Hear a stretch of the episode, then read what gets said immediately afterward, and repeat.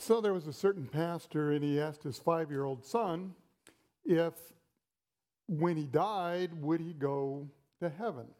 Being a, a pastor's child, he knew the Bible, and, and he said, Yes, Daddy, when I die, I'm going to go to heaven. And then he asked him a, a follow up question, and he said, So, what will your answer be when, when God comes to you on that day that you die and asks, Why should I let you into my heaven? And the five year old said, Because I'm dead. right answer. I mean, that, that's it. Uh, there was a Pew Research uh, Center study that asked people all across the U.S. what, what would happen when they die. And 75% of them said that they would go to heaven. It didn't matter what they believed, who they were, what they had done, it's just automatic. It's kind of like uh, some missionaries who were going on on a trip overseas, and, and they had to get a visa, of course, to get into this particular country. And, well, they weren't getting one. And it had been months and months, and they still weren't getting the visa. They wondered if they were going to go or not. So finally, they did what they should have done all along. They asked their church to pray for them and to get the visa. So the pastor had mentioned in church about the whole thing, and, an eight year old boy, he said, Now, what was that again, Dad? What is it that they need? He said, Well, they need a visa. And he said, Well, why can't they just use MasterCard? I mean, come on, right? I mean, that's, that's what people think. There's got to be more than one way to get to heaven.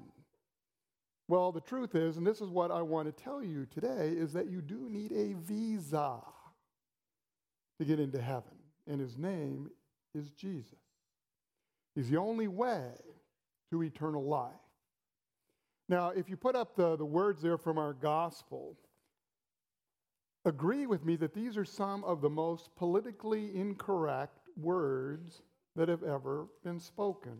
Jesus says, Enter through the narrow gate, for wide is the gate and broad is the road that leads to destruction, and many enter through it. But small is the gate and narrow the road that leads to life, and only a few find it. Our message today is quite simple. It's not complicated. There are two roads, and only two roads. One leads to destruction, the other leads to life. And there are only two groups of people. One is on this wide road. This is the majority of people, and they will end up in destruction. And only a few, the minority, are on the right road, the narrow road, that leads to life. So, the question then for all of you number one is which road are you on? And then number two, how will you share the truth with those on the wrong road? So, let's take a look at each of the roads. We'll spend a few minutes on that. First of all, wide is the gate that leads to destruction. This broad road that's going to take us where we don't want to go. We know that it's an easy road to travel because there's all kinds of people on it. Doesn't matter who you are, you can be on this road. We know it is an indulgent road. Maybe you can show a picture up there of our, of our road because you can do whatever you want. As you enter through this gate, it is open to everyone. In fact, there is no truth, or truth can be whatever you want it to be. You know, what's interesting is that in that, in that uh, research study, 75% of people said that simply die, you go to heaven. Even 3% of the atheists said that. Now, explain that to me. So you don't even have to believe that there is a God according to the prevalent belief. So it's for the people who believe in anything, doesn't matter what religion you are. Hindu, Buddhist, Jew, Catholic, Protestant, nothing, agnostic, a- atheist, it doesn't matter. It's for p- people who believe in anything or who believe in nothing at all. And the belief is, the widespread belief is that if you're on this road, you're headed in the right direction. The problem is, and people wouldn't be on the road if they really knew where it leads. It leads to death. As Proverbs says, there is a way that seems right, but its end is the way of death. Now, let me ask you if this has ever happened to you, and I hope that it hasn't. Let's say you are traveling down a road at a, at a pretty good clip, and there is a green light. Someone tell me, what does green mean? Go. So you go. And most of the time, if you're at a pretty good clip, you don't even bother to look because it's green, which means what's on the other end? Red, and they should stop until you go through that green light and someone doesn't pay attention, and all of a sudden, bang, it just comes out of nowhere. And it can lead to destruction, even death. There is this prevalent idea, especially in America, that if you are just sincere in your religion, you're on the right path. And there is another belief, and there is this intersection that as long as I am a decent person, I'm a good person. Now, I don't have to be perfect, but as long as I am good, which means I'm better than you are, if I haven't done any major crimes, committed any serious transgressions, then I'm okay. So, this intersection of religion and good works. It's even more dangerous than that traffic intersection. And yet, that's what the vast majority of the world believes. They believe that they're on the road to heaven, that they're all going to end up in the same place, and they're right about that. But it's not the place where they want to go. So that's the wide road. There is another road Jesus talks about. He says, Small is the gate and narrow is the road that leads to life. Show us our picture there, and you see this little gate. It's kind of hidden away, isn't it? And you may not even see it if you didn't know where to look. This is a road that is given to us by grace. In other words, we wouldn't even know there was that road unless God tells us, unless He leads us to the right path. And as Joe so well said, it's through baptism. The Holy Spirit, God Himself, comes into our lives and then He directs us. And He gives us that atlas, that GPS that can correct us when we're on the wrong path. Now, we need to know a few things about this road as well. The gate is narrow because you can only get through it empty handed. On the wide road, you can take whatever you want, you can believe whatever you want. Everyone is accepted no matter what you have done. To get through the narrow gate, you can't take anything at all. No position of power, no pride, only yourself. Because, you see, the real question is not what is the way to heaven, but who is the way to heaven. Jesus says, I am the way and the truth and the life. No one comes to the Father except through me. Again, he says, I'm the door. If anyone enters by me, he will be saved. And not just Jesus, listen to these others. Peter, in our epistle today, says this, and he's in jail now being persecuted for his faith. He says, Nor is there salvation in any other, for there's no other name under heaven given among mankind by which we must be saved, and that is the name of Jesus. Paul says again to Timothy, For there is one God and one mediator between God and people, and that is Christ Jesus. Now, your friends who are not believers, let me just take a quick survey here. How many of you have friends that are not believers? Not, I'm not saying just not, not Lutheran, you can be Catholic or, or Methodist or whatever, but not Christian. Any friends? Of course. And I know that whenever you go to a party, what are the things you're not supposed to talk about? Right? Politics, religion. But sometimes it goes there, and they will tell you, if they haven't already, you are narrow minded, maybe even close minded. Well, I want you to know that sometimes narrow is not bad. Okay? Do we have any pilots here this morning? Any pilots? I don't know anything about airplanes. I don't know anything about being a pilot, but here we have a picture from the cockpit. What do you see there off in the distance? Maybe you can identify what that is. That is a it's a runway and it's it's narrow, isn't it? Now, I don't know, but if I'm a pilot, I would imagine that I have to come in from the right direction at the right angle. I mean, if I'm all tilted like this, it's probably not going to go so well. The right angle, the right direction on this very narrow path. Unless I want to crash and burn and kill everyone on the plane. The narrow road is the road of grace that our God has chosen, the one that He leads us to through His Word and the Holy Spirit. And as we're on that road, He gives us the right direction to lead one day, when we die, to heaven. And then those gates will be opened in the great banquet of all those who are already there, and all of us will begin.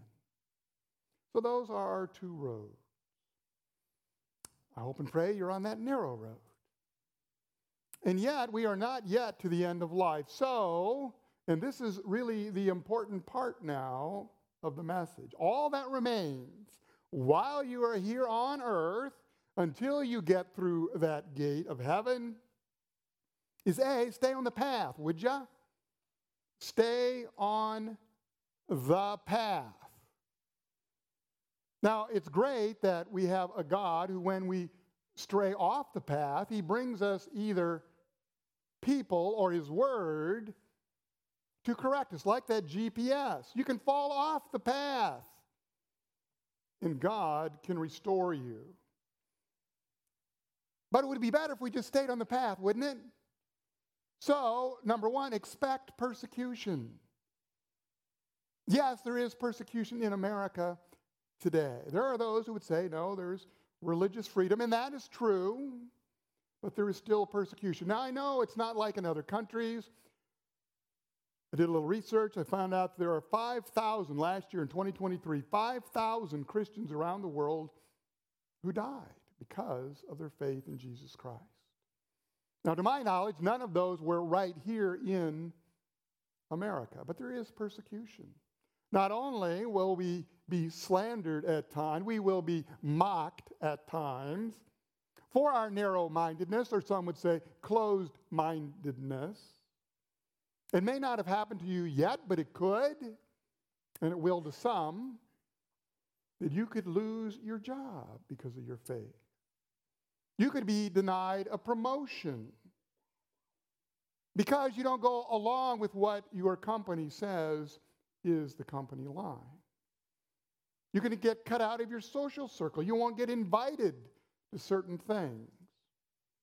So expect persecution. Now, Jesus says this to his disciples and to us Blessed are you when they revile and persecute you, and say all kinds of evil against you falsely for my sake. So he's not saying you're blessed when you do sinful things or stupid things, but when other people persecute you with their words. So that's the first thing. Expect persecution. Number two, reject complacency. I don't know, which, which is worse? Would you rather be persecuted openly or fall into this disguised trap of complacency? You know, I look out across our congregation this morning, and if I were to go to, oh, I don't know, whatever else is going on out there today, later on, if I go to the jewel, to the grocery store, if I go to a restaurant, you know what's going to happen? I'm going to see people that look a lot like you. You don't have a big cross on your forehead. Well, not till Ash Wednesday, one day of the year, you can tell the difference. It's not like we have a big star or cross, you know, stitched into our shoulder like Nazi Germany. If I go to a ball game or a restaurant or a school, you all kind of look the same. We kind of blend in, don't we, with the culture? We do a lot of the same stuff. In fact, if you look at the research, some of the things that plague America today, or anyone, depression, suicide, drug and alcohol abuse, broken families. There's not a lot of difference between believers and unbelievers. So, number two, reject complacency. Because it's easy to fall into the trap and to be on the wide road and do what we please. I mean, it's easy Sunday morning, especially if you go early. It's hard to, hard to wrangle all those kids in the morning and get them here. It'd be easier just to, oh, I think we're going to skip it today.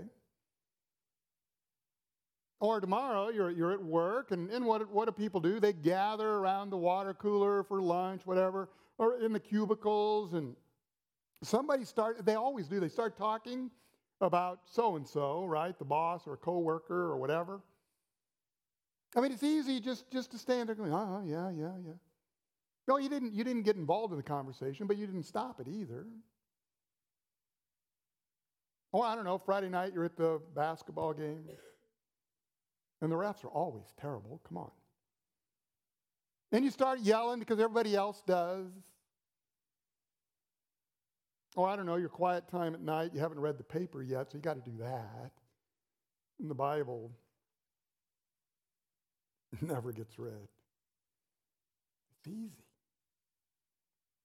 So expect persecution, but also reject complacency. We're, we're kind of like that frog. You remember the, the analogy of the boiled frog? Oh, let's, there he is, right? water gets a little hotter, a little hotter, a little hotter. We never even notice until we're cooked. And then number three, be wary of false prophets. The ones who, who tell you that it doesn't matter what you do, what you believe. God loves everybody. And, and you'll get in. Be wary of those who, who tell you that the Christian life is easier because God has removed all the obstacles. When in fact, it's usually harder, isn't it? Be wary of those who say that it's your good works, your goodness. Yeah, God started it, but you got to finish.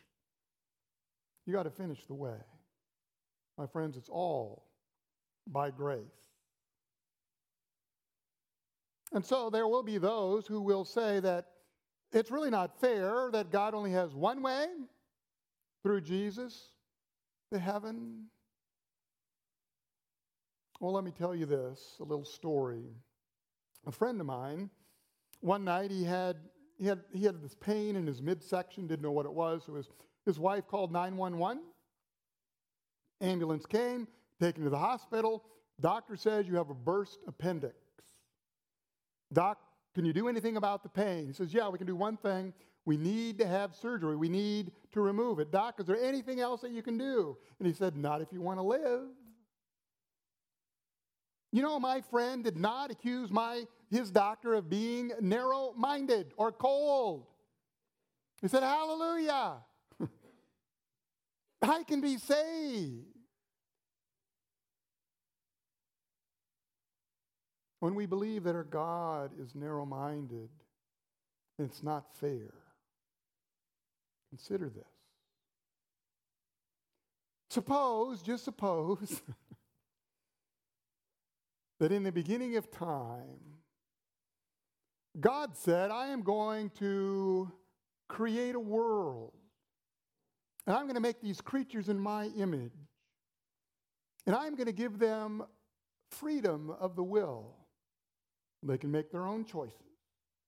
And just suppose that God put them in an idyllic garden full of good food and beautiful sunshine and interesting things to do. And God said there's only one restriction, only one. And if you violate that, you will lose your life. And just suppose that those creatures, just because they could, violated the one restriction. But suppose that God then made provision and they didn't lose their life.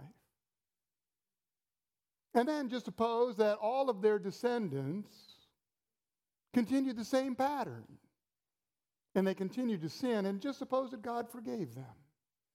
And suppose that God took these people and He adopted them and He made them into a great nation and He protected them from their enemies. And just suppose that they continued to rebel.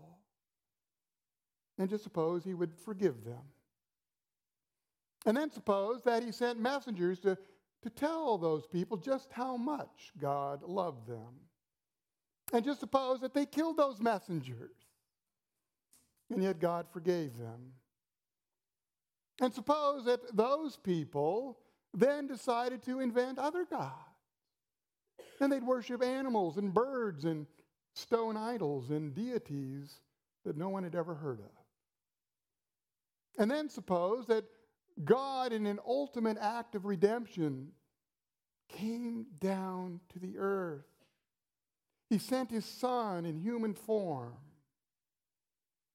And just suppose that those people not only didn't welcome him, but rejected him and tortured him and killed him.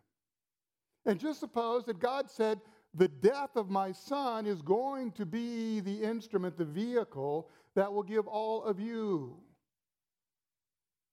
eternal life and transcendent peace in a relationship with me forever. And then suppose that God said, I just have one demand, and that is that you honor my son.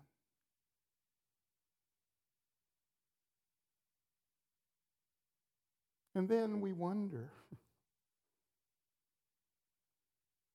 why is there only one way?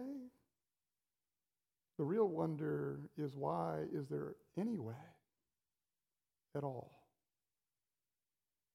We have a God who's loved us so much that in spite of our sin, in spite of our rebellion, in spite of how many times we have been on the wrong road, He still loves us. And He sends His Holy Spirit, and He sends His people, He sends His grace to restore us to that road that will finally end with that narrow gate, the one with the cross right in the middle, so that we can be with our God forever in heaven. And so all that remains, my friends, is to stay on the path and show others the way. You see, the road only has a few people on it, not because there isn't room, but because people are looking in the wrong places. Point them to Jesus and our loving God, the only way to eternal life.